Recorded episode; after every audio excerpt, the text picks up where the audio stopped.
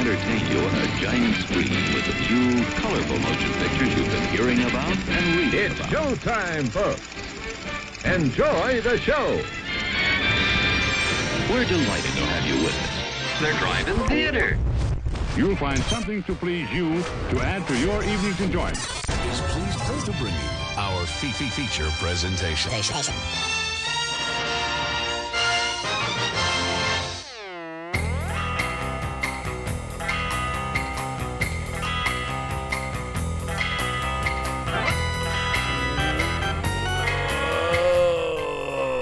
Going on, everybody? Oh, uh, strange noise. Well, I mean, it was it's kind of like one of those exciting, like, here we go, let's do this thing noises. Yeah, like, what a rush. Yeah, what? Who's that? Was that a wrestler guy? Yeah, Hawk and Animal. Yeah. Ooh, what? A, was that like the Demolition guys? Hey, thanks, man. Uh, thanks Demolition was the copy of um, the Road Warriors. The Road Warriors. That's what yeah. it was. Football pads, black mm-hmm. and reds, doing the thing. What a rush. Uh, pretty, pretty good stuff. But Demolition had a sick Rick Derringer theme song.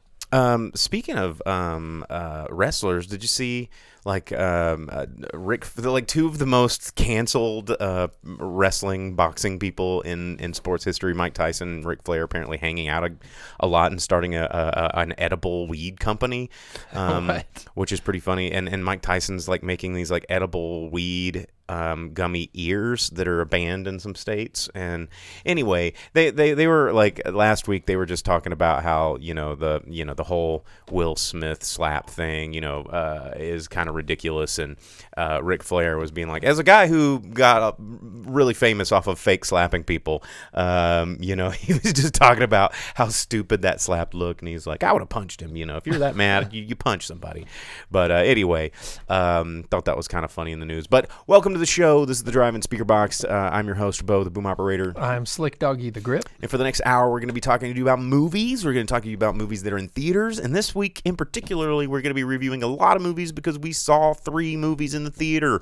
Uh, we both went and saw Sonic the Hedgehog two, and then I saw I, I got to catch up on the A twenty-four film X, um, and as or, as well as seeing the new A twenty-four release, Everything Everywhere All at Once, a movie I've been really excited about. We're going to be reviewing all of those movies, so going to keep the news portion of the show relatively tight this week.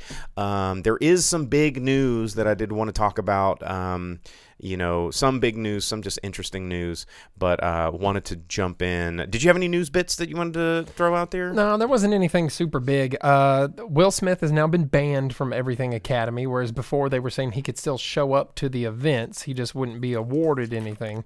Uh, but now he's banned from all their events, so that's the hot celebrity goss. Uh, Mads- it kind of sounds like a, a, a good thing.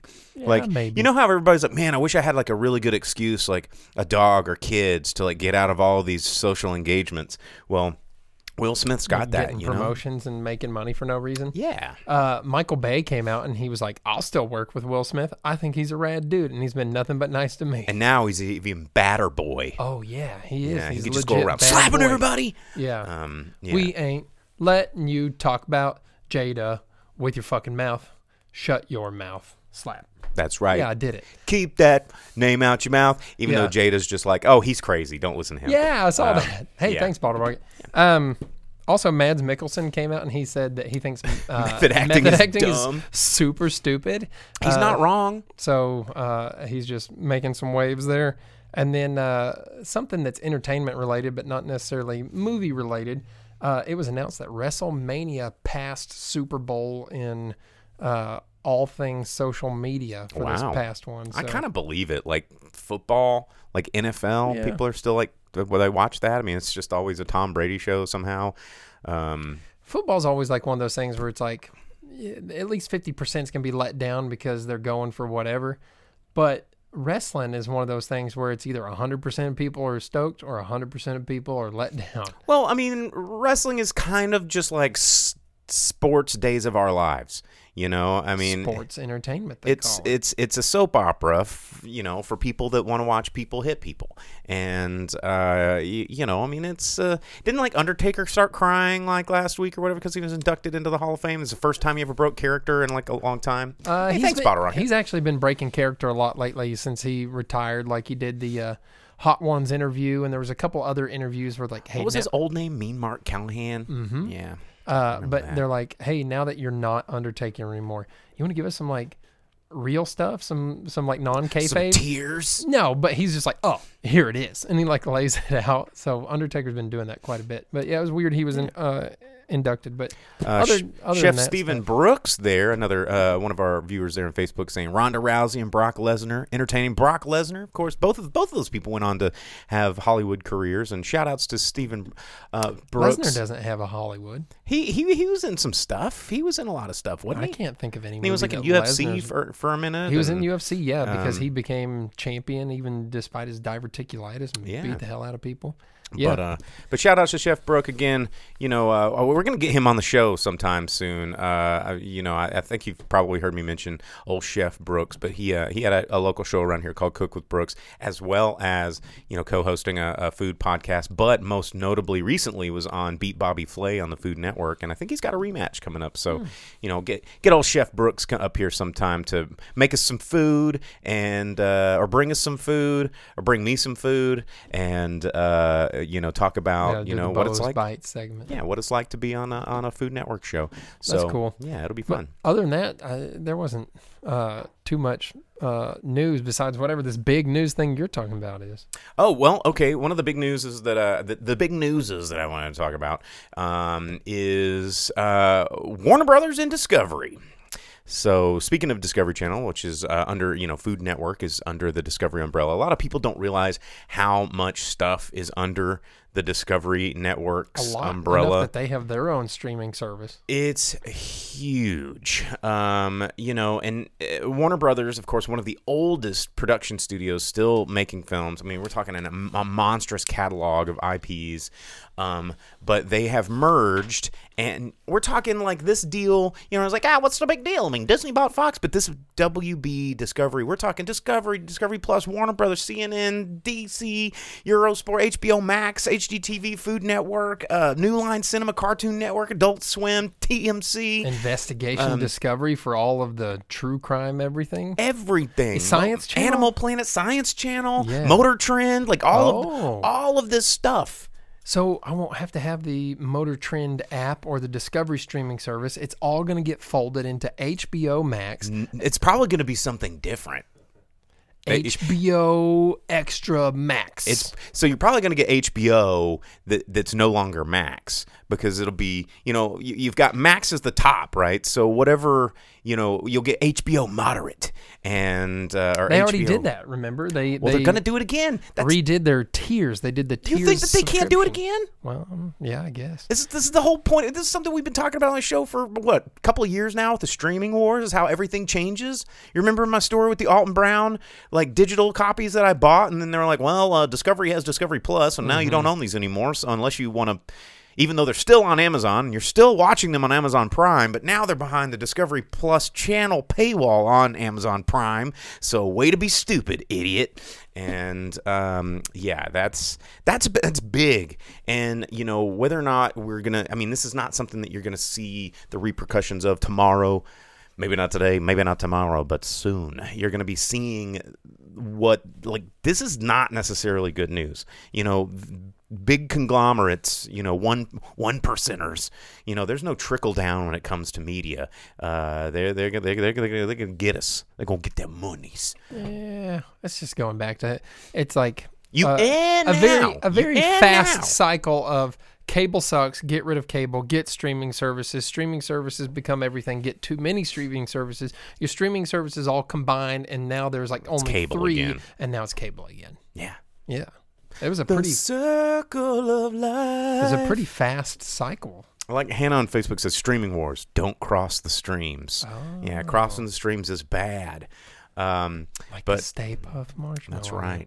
Uh, man, I, I don't know. I'm on the opposite end of that. I kind of hope that uh, it all does fold into H B O, so I only have to have one subscription service instead of uh, buying Discovery. You'll and never just have one, I promise. Yeah, I don't know. But like in a household, more than one person. Like my, look at, fi- my fiance Xbox and I, Live. Like we both Is Xbox have started Live canceling on some of our stuff so that we can only watch the ones. D L C and microtransactions, man. Uh, Xbox, iTunes. The only the uh, Xbox Live is like its own thing. telling you. You're going to be paying for everything. PlayStation You're just going to be paying for tiers. Everything, everywhere, all at once. Uh, that's, that's PlayStation for their PlayStation Plus has revamped it where there's different tiers of it. So what used to be just regular PlayStation Plus, they're like, well, no, if you want the free games with it, you're going to have to pay us even more. Well, isn't there also, like, going back to Xbox, isn't there like six tiers of Xbox Live, Gold, no. and Premium, and Platinum? And, no. And then... There's just one. Because there used to be like three. Nope. Yes, there was, because mm. it was like, do you want Xbox Live? Do you want Xbox Live Gold? Or do so, you want Xbox Live with Game Pass? You're going all the way back to three sixty right now, I don't which know. Is a weird thing to say, all the way back to three sixty. Which is only Game a couple Pass years didn't ago. Exist. There was Gold and there was regular Live. Live gained you access to internet, and then Gold is how you had to have to play with other people or whatever. Uh, so, but any ever since Xbox One, it was just Gold.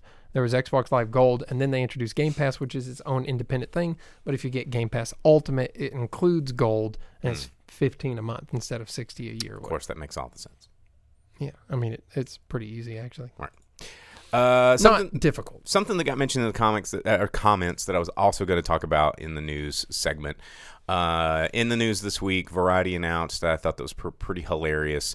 Um, there, uh, a couple of studio companies, Strike Back Studios, Hideout Pictures, and uh, Particular Crowd have teamed up with Spirit Halloween to make a feature film based off of Spirit Halloween, the stores. Like a murder happens in the store, there's a killer loose, and uh, one not, of those things that jump out at you. I think it's more of like, you know, people go into the store and there's actually spirits. I'm sure it'll be like a Goosebumps sort of style. I was about to say Goosebumps the movie, but in Goosebumps the movie, they're like, oh, it's like the Goosebumps, and then they get and then there's attack. Like, yeah, real ah, real monsters. But uh, already attached is Christopher Lloyd um, and Rachel Lee Cook. So you know, I mean, Chris, Christopher Lloyd. I mean, sign me up. I'm I'm there to see Christopher Lloyd do, like, you know, Great Scott, Spirit Halloween. You know, and doing whatever Christopher Lloyd would do in a movie like this, except for mm-hmm. way more old. So like, Great Scott, oh my heart. And then falling over. Uh, but I thought that was kind of funny because Spirit Halloween, I really like that store. Uh, a lot of people don't know. It's like a subsidiary of Spencer's, which was bought by a different company several years ago. So Spencer's used to be owned by um, um, Seagram's Universal, and then they sold it off to uh, a European company many years ago, and that's when it became more like Hot Topic Light. But um, it is the same parent company that has Spirit under its umbrella. But that's why Hot, you don't see much Halloween stuff at Spencer's Hot Topic anymore. Was always like a teenage Spencer's. Yeah, kind of. Just yeah. more wallet chains and metal music and less uh, anime. Sex toys. Yes. Yeah. I mean, they, they, they've Spencer's has definitely gone all in. Uh, and all I haven't, in. I haven't been in one in like a they've decade. Gone balls deep into, really? the, into the sex store. They used to have good T-shirts. I always used they, to go in there for T-shirts. They still do have a lot of T-shirts. Like and the Seymour Butts, where you would uh, suction them, them the to the window and you could moon people with the squeezy. I think that's too wholesome for Spencer's. Really? Uh, where where no. butts. But uh, that was anyway, a good place to get T-shirts. I worked there for many years mm-hmm. uh, when I was uh, a teenager. It was a it was a fun job. Um, other things in the news. Actually, you know what? I don't even want to mention any other news. Uh, Um, oh, there's another A twenty-four movie. The trailer dropped this week uh, on the front of Everything Everywhere All at Once. I thought this was a little weird, but uh, Marcel the Shell with shoes on. I don't know if you remember this short, which is, God, over a decade old, like ten or eleven years. It was a like a, a, a, a series of short YouTube. I was like a YouTube trilogy or something, and about this little shell that's just like, I'm a shell, and I'm a stop-motion animation, and I'm really wholesome, guys, and I'm small, and I'm going to travel the world. And now I guess A twenty-four is doing a full, full-length full feature with, with Marcel the Shell with shoes on. Um, I, I mean, oh, wow.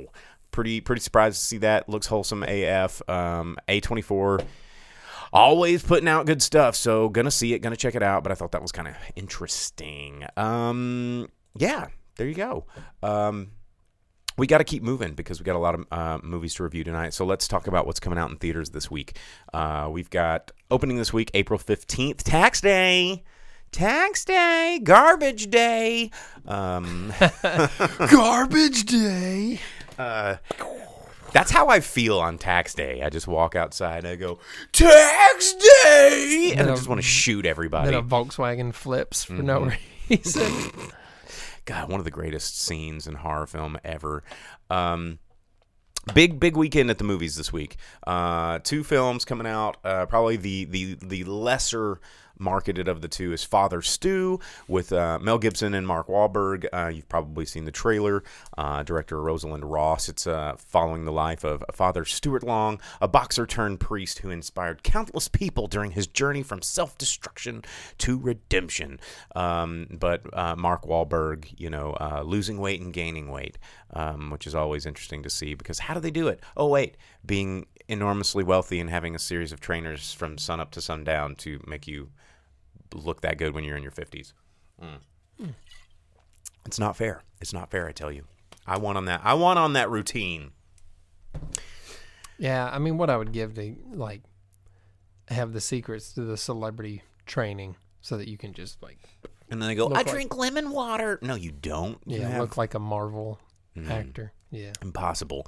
Uh, but also coming out this week, um, a lot of... This, this is weird, and, and I want to... I want to pick y'all's brain just a little bit about this, but uh, David Yates throwing out another another addition into the um, world, the wizarding world of J K Rowling, uh, who, you know, is kind of skating on thin ice right now with cancel culture on her doorstep. And what do you mean? Being... She's falling through and everyone's just watching her sink, man. Well, yeah, but everyone's like going to the movies and, and seeing Fantastic Beasts, The Secret of Dumbledore. I mean, it's going to be interesting to see how this movie turns out.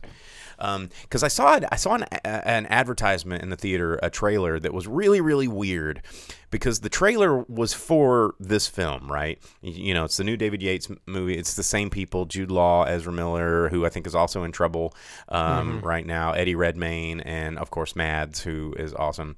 Um, but this trailer wasn't just like the traditional trailer for this movie. It started out with, like, video clips of like yeah, people like, at conventions. Yeah, it was like a trailer for the Harry Potter theme park. Yeah, or something. It, it looked like, very much remember like remember how much fun you've had with yeah. Harry Potter. Remember that you love this. Trying to remind you that the last or the both Fantastic Beasts movie didn't suck.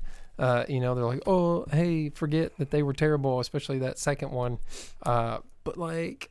It's a new one. Go see it. Yeah, a new chapter in the franchise that captured your heart twenty-two years ago or whatever it was. And, uh, you know, I thought that was a really desperate ad. It felt like they they knew. They were like, oh, God, we got to get people in here. So let's let's pander to the fact that they remember loving this. Mm-hmm. And yeah, because uh, uh, Fantastic Beast and Cursed Child and uh, J K. Rowling herself, none of those things have been helping Harry Potter to retain fandom for the future. And, you know, Harry Potter himself's like, look, dude, I don't want to reprise this role anytime soon. He, mm-hmm. He's like, I'm I'm happy where I'm at. Like, I don't.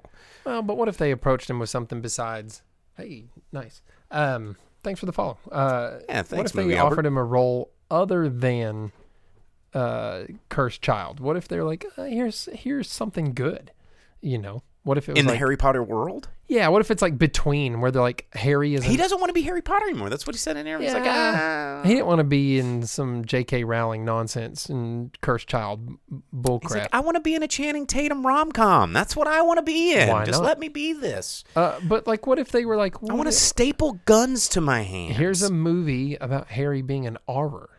Like, I would watch that. I think everybody would watch that, but yeah. uh, you know, all, uh, Danny Boy doesn't doesn't want to do it. He's just like, that's fine, and and let him. You I know? understand. I wouldn't. He was just like, I think he cited, um, you know, uh, the Star Wars franchise. He was like, it was like twenty-five, thirty years before uh, Luke Skywalker came back. So give me a minute, you know, give me a minute. Um, but anyway, Fantastic Beasts, really interesting choice for this commercial. I'm not super excited about it. I feel like, you know, we're we're kicking a dead horse. We're trying trying desperately to. This is when an I P loses its magic, which is coincidentally about magic. Um, and it's just it's it's kind of painful to watch because the the the level of of celebrity being attached to these is growing and growing and growing. But, like, the reviews, as Bottle Rocket said over on Twitch, he said reviews have been mixed so far. People are just like, I think we're over it. You know, I don't think we need this right now. Like, get yeah. let it breathe, and then maybe have, like, you know, the, the a phoenix rise from the ashes, and it's like, okay, let's revisit this thing. Because really, the only attractive part of it is that it takes place in the wizarding world. I mean, the story's terrible. It's awful. It's very bad. Like, Dumbledore has a secret brother, and it's Ezra Miller, and he's kind of evil, and there's a wizard Hitler, and maybe Dumbledore kisses him. Who knows? And you're like, all of this sounds awful. And they're like, it is awful. And a muggle has a wand. Yeah, but magic. Magic. Yeah. And you're like, oh, okay, yeah, maybe I like so magic. So that the, the audience can go like, I'm a mogul, and maybe one day I can do magic. It's like, no, you missed that boat, guys. Yeah, and it's the Balls of Fury guy. Yeah, and it's and it's a Dan a, a fat, depressed adult, so uh, you can definitely tell who they're trying to appeal to. um, anyway, uh, yeah, that that those those that, that's what's coming out this week, you guys, and you can see it. I'm. I'm definitely gonna go see Fantastic Beasts. I'm gonna review it for you. We're gonna we're gonna talk about it, um, because that's that's what we do here on the show. So, with that said, uh, Bottle Rocket says, name the lead character. Newt Scamander. Try it, yeah. Newt Newt Scamander. You know, Commander Newt Scamander.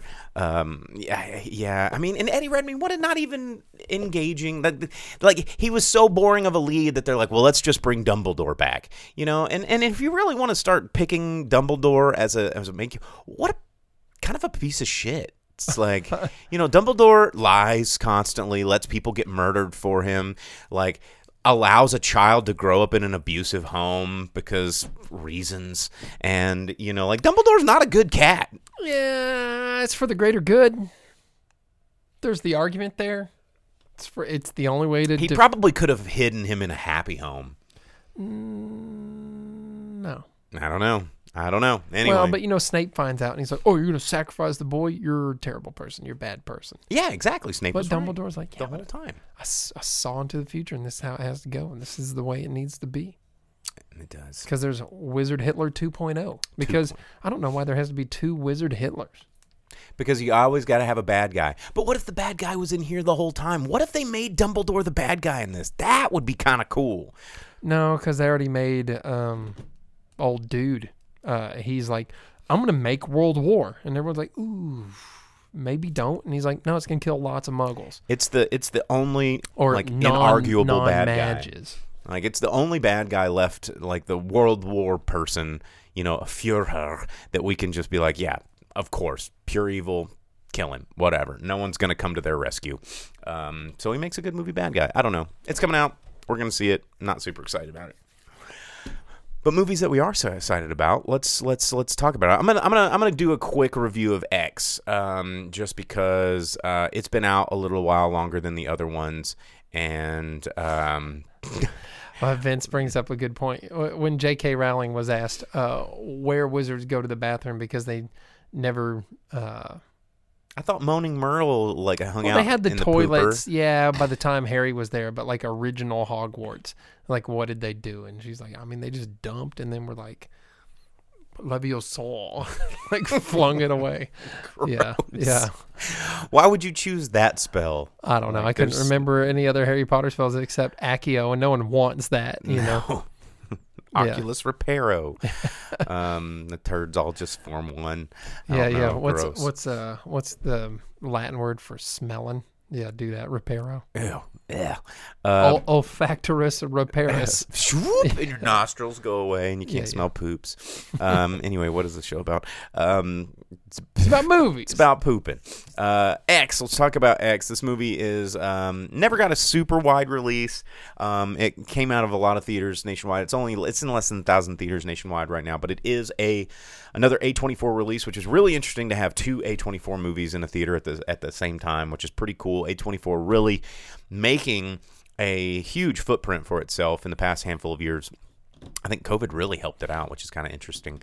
Um, but uh, as Sam asked, is it a prequel to triple X? No, it is not. A, Triple a, a, X with Vin Diesel. It is not a prequel to that. Although, Ty West did film a prequel to this um, at the same time uh, as this. So there is a prequel. He wants to do a trilogy. And when I found that out, it made me not like this movie as much. So I'm going to save that part of the, the review uh, until after I talk about it. But uh, Ty West, you know, a lot of people know him from his film V H S. Uh, one of my favorite Ty West films is um, House of the Devil. Uh, very well done horror movie. He he he does like dealing. He I think he works best in the sort of late seventies, early eighties time period. Uh, except for like another argue or a rant that I go on is how I guess all these young filmmakers don't know that five thousand degree color temperature bulbs and L E Ds were not invented until like kind of the nineties. So like when you have five thousand degree Kelvin bulbs all in your nineteen seventies style movie. No way. Um, yeah, there's no daylight color bulbs in the seventies, guys. Go to go. That drives me nuts.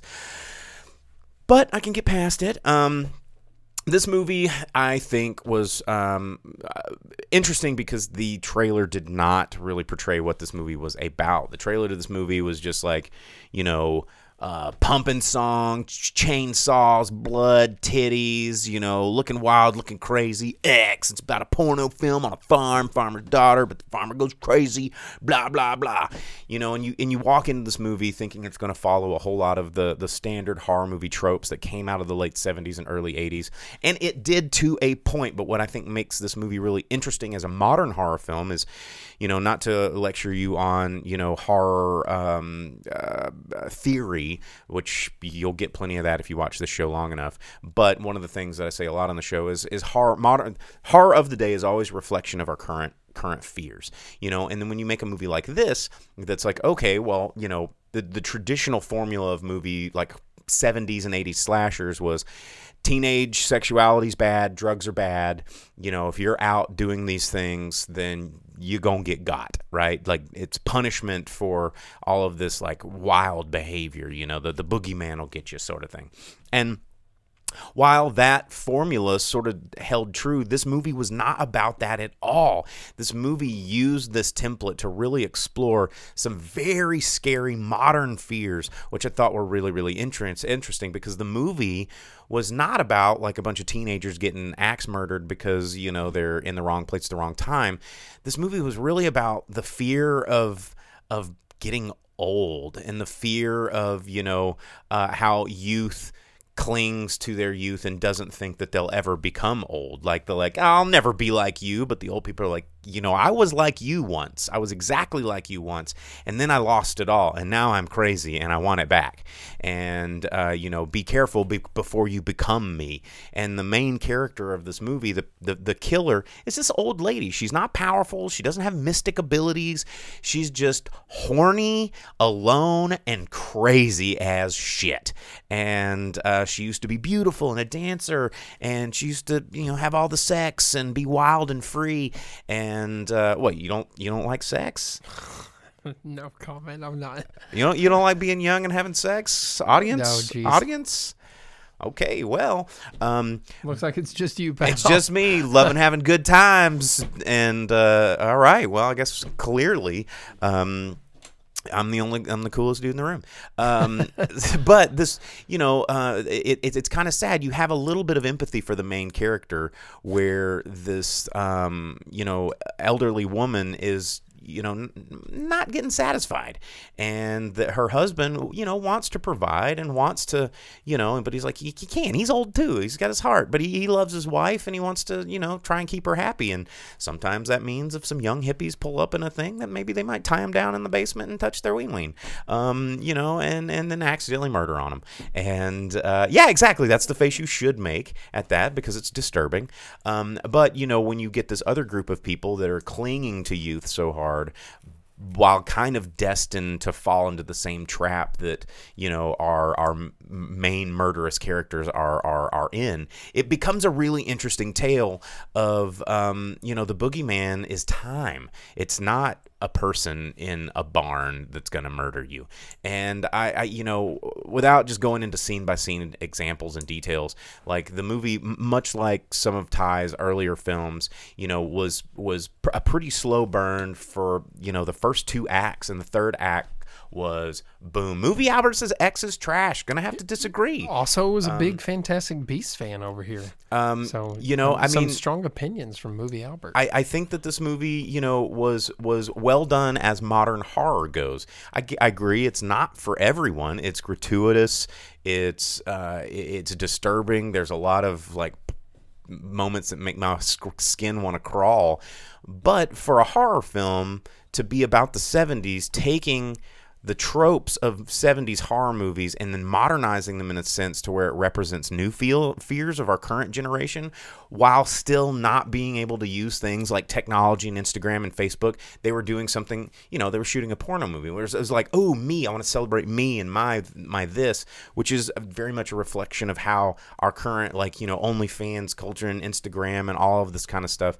Um, I thought that it was well thought out in terms of just like, you know, a counter to the Texas Chainsaw Massacre sequel, which is like, oh yeah, I remember this guy, I remember he had this weapon, oh well, here's some youths, all right, he's going to chop them up, ooh, we're going to see new ways of people getting chopped up. And this movie wasn't about people getting chopped up, and I thought in that respect it was kind of uh, inventive for a horror film. So A twenty-four, X, um, looks like it's going to be a hack and slasher, definitely not Um, as as skin deep as you think it's going to be, and probably why A twenty-four picked it up, because it's it's um, a little bit more than your classic um, Chainsaw Massacre, while still looking like it's going to be exactly that. So uh, in theaters, uh, not many though. Probably going to be hitting streaming soon in the next couple of months. But I thought it was pretty good. You probably would have hated it, Jake. I think you would have. Lots of jump scares.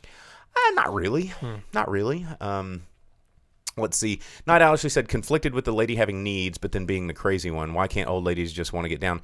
And I think, like, yeah, I mean, that's what I got out of it. She just wanted to get down, and uh, tried a couple of times. But the thing was, is like, the parts that were the most disturbing in this movie were not the ones where she's knifing someone in the throat. It's the part where she, like, takes her clothes off and, like, lays down and tries to touch that girl. And you're just like, ah!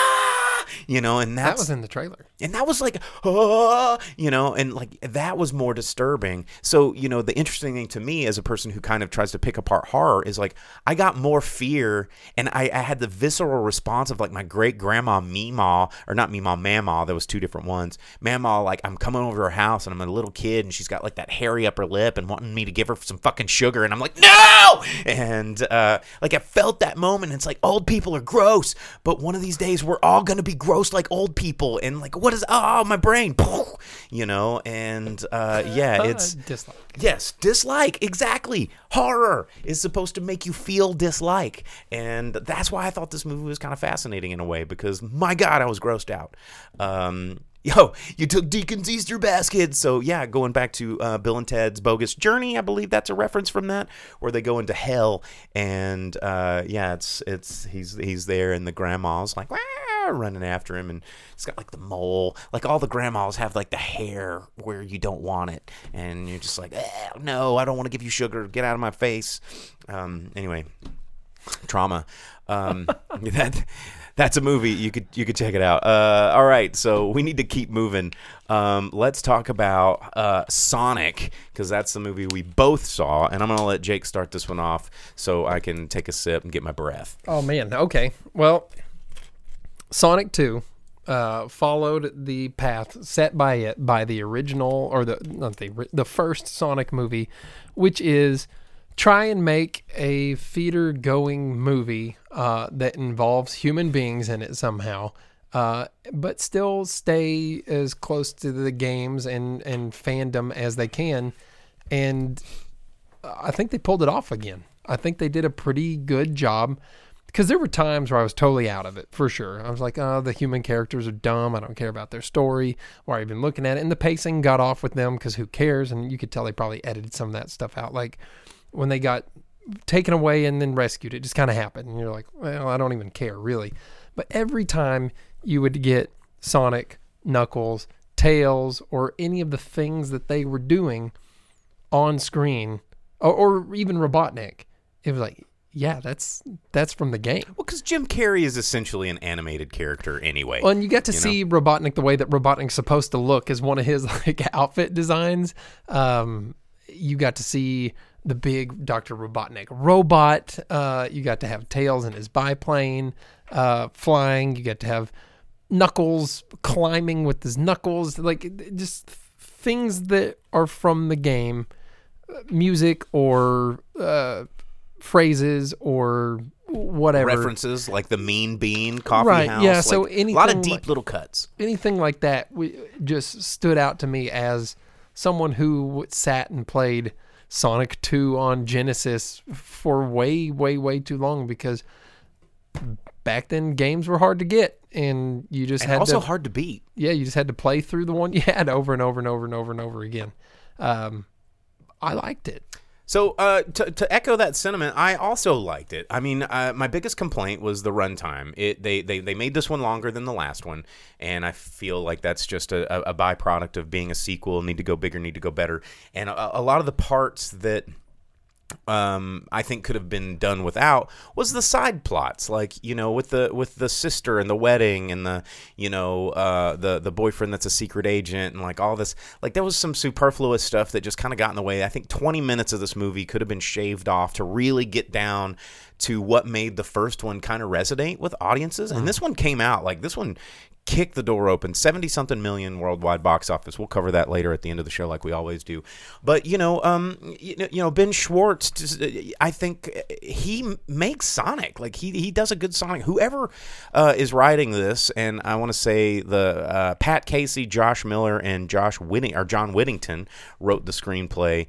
Um, the writing for this film is surprisingly good for a family adventure based off a video game. You see a lot of these family movies. You see a lot of these animated movies. You see movies like Garfield, which are the crossovers, and it's like they can't figure out what audience they're trying to appeal to. Is this a movie just for kids? Is this a movie for adults? Is this a movie for people that like Garfield? You know, um, and and then it becomes a movie that's for nobody. And somehow this writing team managed to find a way to satisfy each of these demographics mm-hmm. that are going to go and see this movie. You know, is it an amazing film? Of course not. No. But but what what what kind of gives it my stamp of approval is it for what it is and what it set out to do, it did it.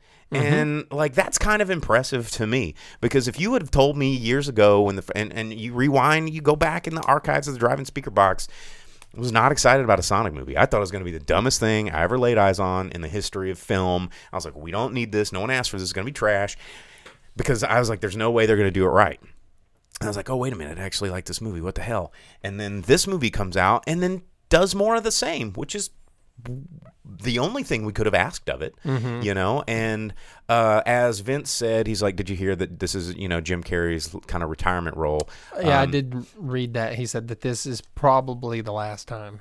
And yeah. rightfully so. I mean, he's had an amazing career. I think he's kind of done. He's over it. I think a lot of Jim Carrey, you know, if you read interviews with him, um, he's kind of over celebrity and he's kind of over with what Hollywood is right now. And he's just like, I've I've done my time. I don't really want to play in this world anymore. And um, and he has the luxury to be able to back away and still live a happy life uh, with a decorated career.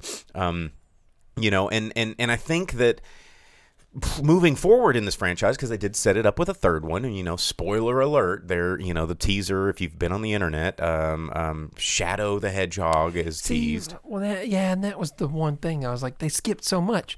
Where's my Spinball movie? You know? Or at least a reference. Yeah. You know? Um, but it, it, it's really unlocking the door to a lot of content that I think is just going to become overwhelming for this franchise, and it's going to just probably cr- crush it underneath its own weight. Like, I think the simplicity of Sonic versus, you know, uh, Robotnik, which is what made the first couple of games, you know, easy to understand, easy to digest, made some colorful characters, started a huge franchise. I think the the bigger of this world that we open up, the the less it's going to translate onto screen with characters like James Marsden being like, I'm your dad. You know, like, that's going to be, that's going to start to feel really dumb by the time Shadow the Hedgehog comes around. Um, you know. Well, and if they introduce the chows and, like, they go and raise the chows in their chow garden on their whatever that planet's going to be and stuff like that. So, uh, Vince said video game movies are perhaps getting better because the people making them grew up playing and respecting them and now are making movies. You know, oh, that's, instead of just old butthole yeah, men. Going, kids like this, let's make a movie about it. Yeah. Uh, where's my Toe Jam and Earl movie then? That's what I want to see. I don't think it would translate to a good movie. But Sega is, I mean, you have that Sega production. What's my Golden Axe opening movie? That shows Golden Axe and Yakuza and Sonic and all these. Where's and, my Shenmue movie? Yeah, you know they got. Where's my oh, God? There's a. Where's my Where's my Phantasy Star movie? Dear God, that'd be cool. Oh man, that'd be super cool. Uh, Night Owl actually says, I really hope we keep seeing movies that are good to watch with the family. I appreciate quality movies I can watch with my kid. I think our generations are looking for for more of that. And and I agree. You know, I mean, you know, I think both of us, uh, Hayao Miyazaki's one of our, I think we can e- easily agree that one of our favorites. Like, we True. love anything Miyazaki. And the thing that makes him well, such I wouldn't a, say anything. There's one or two that are... But not amazing, but they're all good. Yeah. Um, but what makes him so good is is is, is his films are not just, you know, you see so much stuff coming out here that is just so unabashedly for kids, like the trailer from like Minions nine, where it's like more minions going, look at my butt, mm, butt, butt, butt, Kevin, Kevin, you know, and it's like, oh God, it's so mind numbing that no adult human would be like, okay, let's go see this, uh, and and have a good time. You know, you, you, you get the occasional film that understands that parents are in the room too, and it, you know, you can you can resonate between both um, young and adult. Um, with just telling good stories. You know, it doesn't all have to be about murder, guns, sex, and whatever to appeal to adults, and it doesn't all have to be like slapstick fart jokes to appeal to kids. You can find those middle grounds and uh, and, and make really good movies. And like and, Suburban Commando. Like like Suburban Commando. Um, but I think that this is a good example of it. You know, I think Idris Elba was a great choice for Knuckles. You know, I, um, you know, Ben Schwartz's Sonic is always really fun. You know, and and, and as crazy cringy as Tails tends to be when he starts speaking in video games, uh, they nailed it. You know, I mean, this is Tails. Like they they they t- translated it onto screen as good as I think it was going to do. So, um, yeah, there we go. What do we got? In uh, Vince says, I hear Chris Pratt, who is going to be in the new Mario movie, is only taking non-live action roles because he refuses to get vaccinated. um, you know, it, it's it's going to be interesting. You know, video game movies are becoming more and more a part of our lives now. You you know, Halo's a thing. We've got uh, the Sonic movie is a thing. We've got what what else is coming out that was see Sonic is a good example of how you can do something if you insist on changing it, uh, but you're still like, hey, here's everything you like. And Halo's like a really bad example because they're just like, you know, everything you like. What if screw that? Well, the producers quite literally said on Halo that we did not look or play or reference any of the games when making this. And they're like, well, why would you do this? yeah, why? Um, why? Why? Uh, so Sonic the Hedgehog two in theaters right now. It's it's worth a watch. I mean, if you if you played the games, there's a lot of fun, cool references. Uh, there, I mean, the mo- the the the moment at the end, I texted you. Did you like? Did you have like that? Oh hell yeah! Moment at the end. The chaos crystal stuff. Yeah. Yeah. Yeah. Yeah, and I was like, oh, oh, this is cool. This is tight. And uh, I mean, as soon as I saw the Doctor Robotnik robot, I was like... You knew what was going to happen. Yeah, well, I just knew. I was like, that's the video games. And you have like Tails on the... The only thing was that Sonic wasn't like hanging on and spinning on the biplane. And I was like, that was the one thing that I really wanted to see from that part of it, you know, but uh, but we got it. We got the biplane. We got the we got the the the, the friendship bond with, with Knuckles, just mm-hmm. like in, you know, and, and and it worked without feeling super forced. There was so much of it from the video games, and I was like, yeah, this works. But so it wasn't bad. I, if you like the first one, it's more the same. Yeah, I can't. I can't believe I enjoyed it as much as I did. So right. there yeah. you go. Same same with the first. We walked into it like, eh, and then you walked out. You're like, hey. They kind of did it.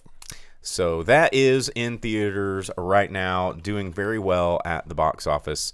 Um, and the next movie we're going to talk about uh, tonight is the new film, Everything Everywhere All at Once. Again, A twenty-four.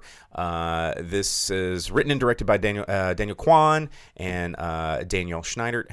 Uh, starring Michelle Yeoh and Ke Huy Quan, which everybody remembers from his uh, two most famous roles, which were kind of his two only roles, as Short Round from Indiana Jones and uh, the Temple of Doom, and Data from The Goonies.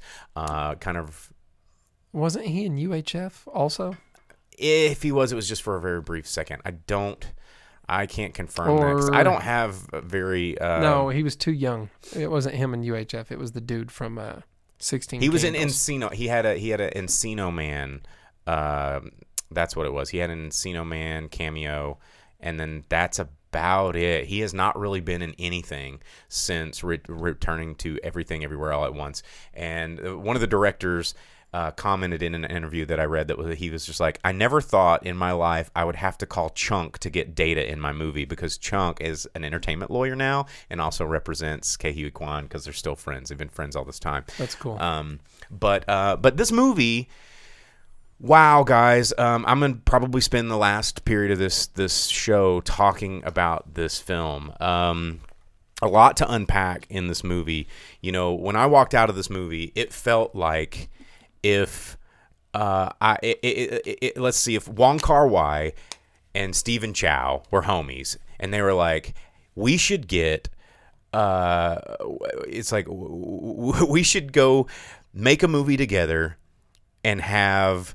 Uh, Jackie Chan like fight choreograph a film that we're gonna have Michel Gondry direct, and uh, it was just like these unbelievable meeting of the minds, but all coming from this one team that had nothing to do with any of those amazing um, people that I just talked about.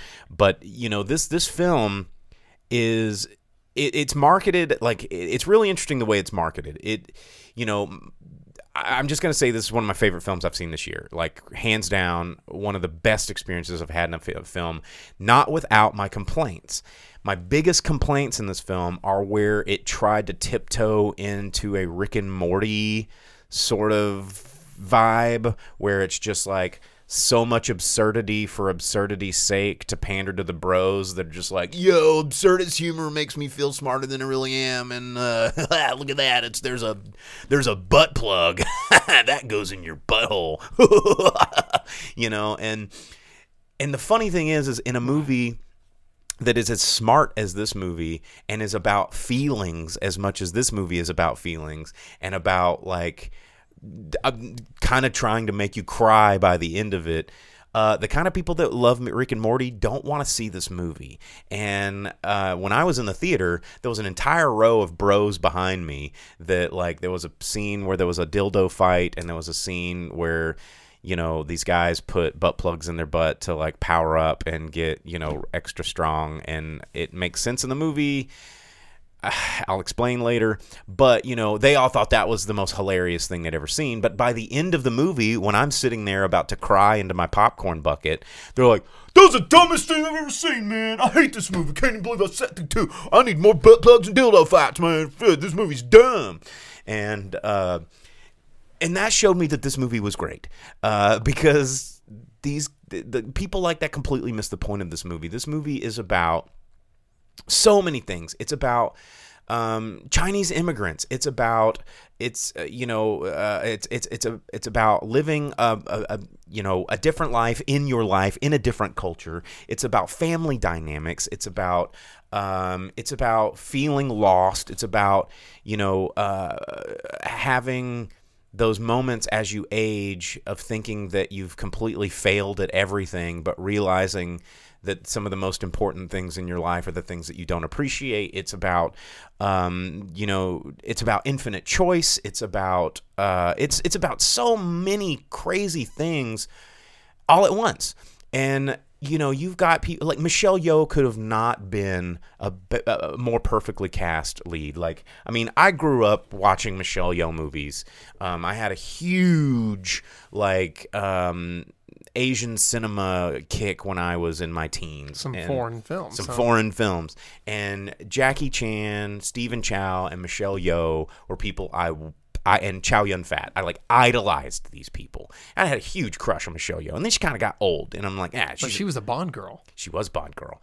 And and it's like now, even when she's pushing sixty, I'm just like, yo, dude, now I remember why I had such a crush on Michelle Yeoh, because she is so amazing. And then you've got Jamie Lee Curtis, who is also amazing and and, and not stealing the show, leading a, a an amazing support supporting role. And then you got James Hong, who I didn't even realize was still alive. And he's amazing because he is Lopan, and uh, everything really pisses me off. And uh, he's so good in everything um, that, that, that, that he does. And these movies Movies, you know, uh, or this particular movie, just you know, James Hong, like y- y- these guys with with the multiverse movies, A twenty-four did something really unique. We're all familiar with with multiverse because of the with Marvel, right? But what's interesting that Marvel doesn't do is it's like, oh, well, I'm parallel universe Spider-Man, and I'm just look, I'm a different actor, and maybe you maybe you recognize me for being a celebrity, or I'm multiverse version of you, but I'm exactly like you from a different timeline. But this, you get to see the amazing ability of these actors because each multiverse version of them is very different. And so, you you know, K. Huey Kwan, for a guy who hasn't act, been in a, any sort of acting role in twenty years, was ferocious. He was aloof. He was a pushover. He was uh, pathetic. He was an action hero. He was he was all of these things in two hours. You know, he played like twenty different roles in two hours. Same with Michelle Yeoh and same with James Hong. He was a guy in a wheelchair that could barely talk, and then he was a guy standing up leading a corporation. And then, like, you know, you're like, oh my God, these performances were just over the top. And then, you know, Stephanie Sue playing their daughter, Joy, another just amazing performance from an upper com- up-and-comer, if I can get that emote over in the Twitch. Um, just just seeing this wildly colorful performance um, coming on screen and being twenty different characters in one role. And um, it, it, it was just an incredible watch to see the visual style, to see something as absurd as, like, hot dog fingers turn into something that that... pulled your heartstrings, you know. There it is, up and coming. Thank you, Vince, for those emojis. The weave tossed in. But you know, um, th- that's what made this movie so brilliant. Is when you when you look at it at the surface level, and you're seeing hot dog fingers, and you're seeing googly eyes, and you're seeing, you know, a, a dildo fight, and you're seeing all this absurdity. But to take that absurdity and turn it into something that's going to make you cry at the end of it is is something that you don't get to see on screen very often. And this is a movie that you don't get to see on screen very often. So I definitely, definitely recommend you go see this because it is full of heart. It is well written. It is well acted. It just, you know, it just, it just seeps of talent. Um, from from costume design to writing to performances to cinematography to sound design to editing to just everything is just tight in this movie. And, um, you know, and to be completely Asian-led. You know, in a time where everybody thinks that it all has to be Chris Pines, Chris Pratt's, or Chris Hemsworth's, or just Chris's, um, white Chris's, you know, this is a movie that that that shows that we can make diverse films without it being so like, oh, don't forget the Asian wheelchair guy. Like, you know, let's make a movie about these people and not throw them in because we have to. And uh, and it's a beautiful thing. So, you know, uh, I can't say more praises about this movie. The more I think about it, the more there is to unpack. There's so many layers to this movie. Um, and I think that watching it, if you're willing to let it go past the surface level of hot dog hands and butt plugs, um, you're you're going to walk away with a really interesting experience. Kind of like what was the what was the the the um, uh, Swiss Army Man? Do you remember that movie? I never got to watch it. Um, it, it, it reminded me a little bit of that, where you walk into a film that I think it was what Paul Dano and Daniel Radcliffe. Yeah, it was um, Daniel Radcliffe. Yeah, and it's just absurdity f- from top to bottom. But by the end, it had a, a powerful message that um, that you left the theater just like contemplating life. Um, let's see. Not Alex says, can't reiterate enough how much I'm loving diverse movies made by not white people. Agreed. Foreign films. Foreign films. Uh, Bottle Rocket five thousand says, same directors as Swiss Army Man. Well, there you go. I didn't even look that up, but I mean, it's no wonder the parallels are there. So, um, yeah, uh, that makes a lot of sense uh, because I felt the same coming out of this theater. So uh, Everything Everywhere All at Once, if it is playing in your neck of the woods, go see it. Um, if anything, as a favor to me to support movies like this being in theaters, uh, you know, I think that, that the more we give mo- movies like this money in the theaters, the more movies like this we will receive from studios. That was one thing on Sonic, too. As soon as you walked in the theater right before the movie started, all the actors telling you thanks for being in the movie theater. Mm-hmm. Mm-hmm. They're still doing that. So to some of our viewers, looking at you, Sam, put your pants on, go see a movie, go see this movie. Um, pretty fun stuff. All right, so That brings us to about the end of the show, where we talk about the box office roundup. Uh, we do this every week for those of you that are just tuning in, like guys like Movie Albert. Thanks for joining us. And um, what we do at the end of the show, it's the box office roundup. We go through the top ten movies in America based off of domestic box office totals. And the reason we do domestic box office totals is because that's the only one the studios really give a shit about. Mm. That's how we get greenlit sequels. That's how we figure out what's coming out, what what made money, what didn't, what we're going to see more of, and so on and so forth. So we're going to start with number ten. We're going to work our way down to the number one movie in America. And uh, there we go. Number ten is Sing two, uh, still being out. I don't know how this is still out in theaters, but sixteen weeks being out there, still in almost one thousand theaters. Uh, did you ever go see it? No. Yeah, me either. Sounds I never saw the first one. I, I, did, I would I, feel lost trying to watch the second one without having seen the first. I saw the first one, and, you know, me and musicals, it's always a hard sell for me, and so I, I just couldn't bring myself to see the second one. two hundred twenty-five thousand dollars at the box office this week, bringing in a total of one hundred sixty-two million dollars nationwide at big the box dollars. office, so big dollars for Sing two. Uh, number nine, Dog, still out there in its eighth week in release, bringing in five hundred fourteen thousand dollars at the box office, so far bringing it up to uh, sixty-one million dollars at the box office for United Artists releasing. Number eight, movie in America, Spider-Man No Way Home, uh, bringing in an additional six hundred twenty-six thousand dollars in its seventeenth week. That's another one I didn't see, because y- you got to watch it. And Wait, you didn't it. see that? Mm, I, was, I guess I need to before Doctor Strange happens, so I can go see Patrick Stewart show up in Doctor Strange. And um, uh, Bruce Campbell. Oh, bringing him in from the Peter uh, from the uh, uh, the first Spider-Man. No, he's playing Doctor Strange, a version of Doctor Strange. Yeah, I saw him. He was on his Instagram in the makeup chair as Doctor Strange, because him and Sam Raimi are homies, you know. Yeah, but um, he he'll have to be Doctor Strange from the uh, Tobey Maguire universe. Yes, right. Yeah, because. From- That's he's always in the Tobey Maguire movies, which is it's gonna be cool. I'm here for it. Uh, but six hundred twenty-six thousand at the box office, eight hundred and three million dollars domestically. It is well into the billion dollar club. Uh, Seventeen weeks. Sony very happy with that one. Number seven, Uncharted, still out there uh, in eight weeks in release, bringing in two point six million dollars. So far, brought up to one hundred and forty-two million uh, for uh, Sony. Sony just really. Putting them out right now. Uh, number six, Everything Everywhere All at Once. Only in twelve hundred theaters nationwide, but it did bring in six hundred or six, excuse me, six million dollars at the box office. Uh, and it, this is his first weekend in somewhat expanded release, is what they call. If it's less than two thousand theaters, it's still expanded. And then once you cross into the three to four thousand theaters, that's called nation or wide release, nation release.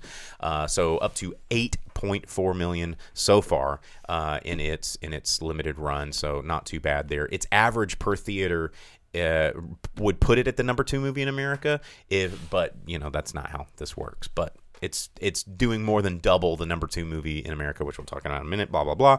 Uh, number five, The Batman, bringing in six point four million dollars uh, this week, and it's sixth week in release for Warner Brothers. So far, three hundred fifty-eight million dollars. It did it did all right. Batman Batman sells, you know? We, we like to see it somehow for whatever reason. I mean, I think Batman's rad, so... Everybody thinks Batman's rad, and uh, everybody's got their favorite, favorite Batman. Uh, Adam West. Always. Okay.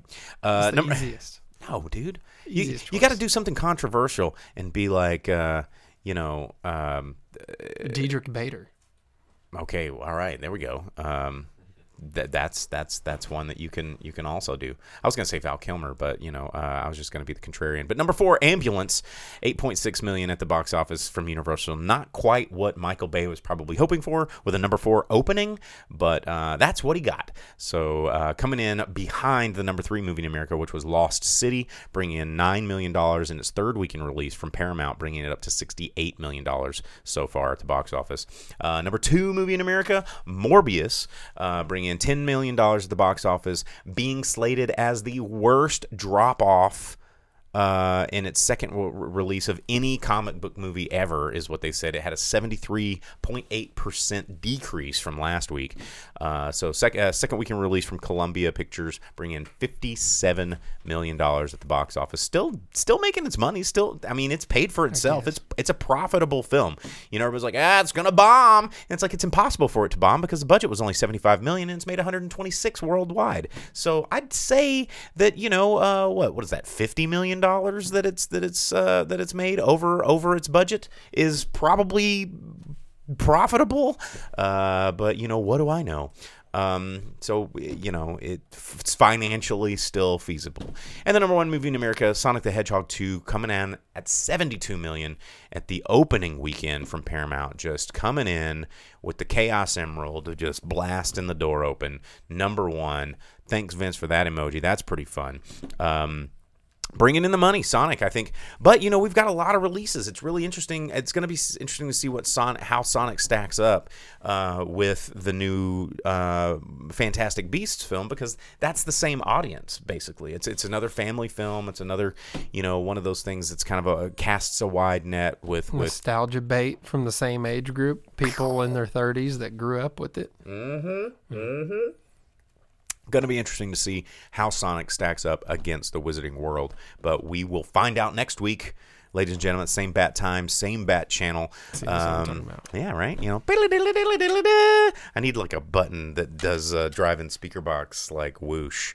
Um, yeah, you make that face, but then I have to make it. So uh, like, I'm not computer savvy. Um, I mean, I don't know what to do. There's YouTube.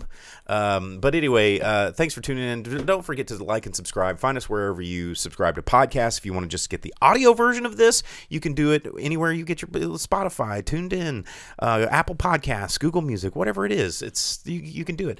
But if you want to catch out the live stream, we're here every Monday night, eight o'clock Central Standard Time on Facebook Live, Twitch, and YouTube Live. You can send us emails, you can do all that stuff, you can slide in our D Ms, uh, or you could just like and subscribe and tune in next week and participate in the chat, because that's what these people over here get to do when they tune in live. For those of you that are listening to the M P three and going, who are all these people that they're talking to? It could be you. So next week we hope it is you. So anyway, uh, I'm always your host, Bo the Boom Operator. I'm Slick Doggy the Grip, and we'll see you guys next week. Laters.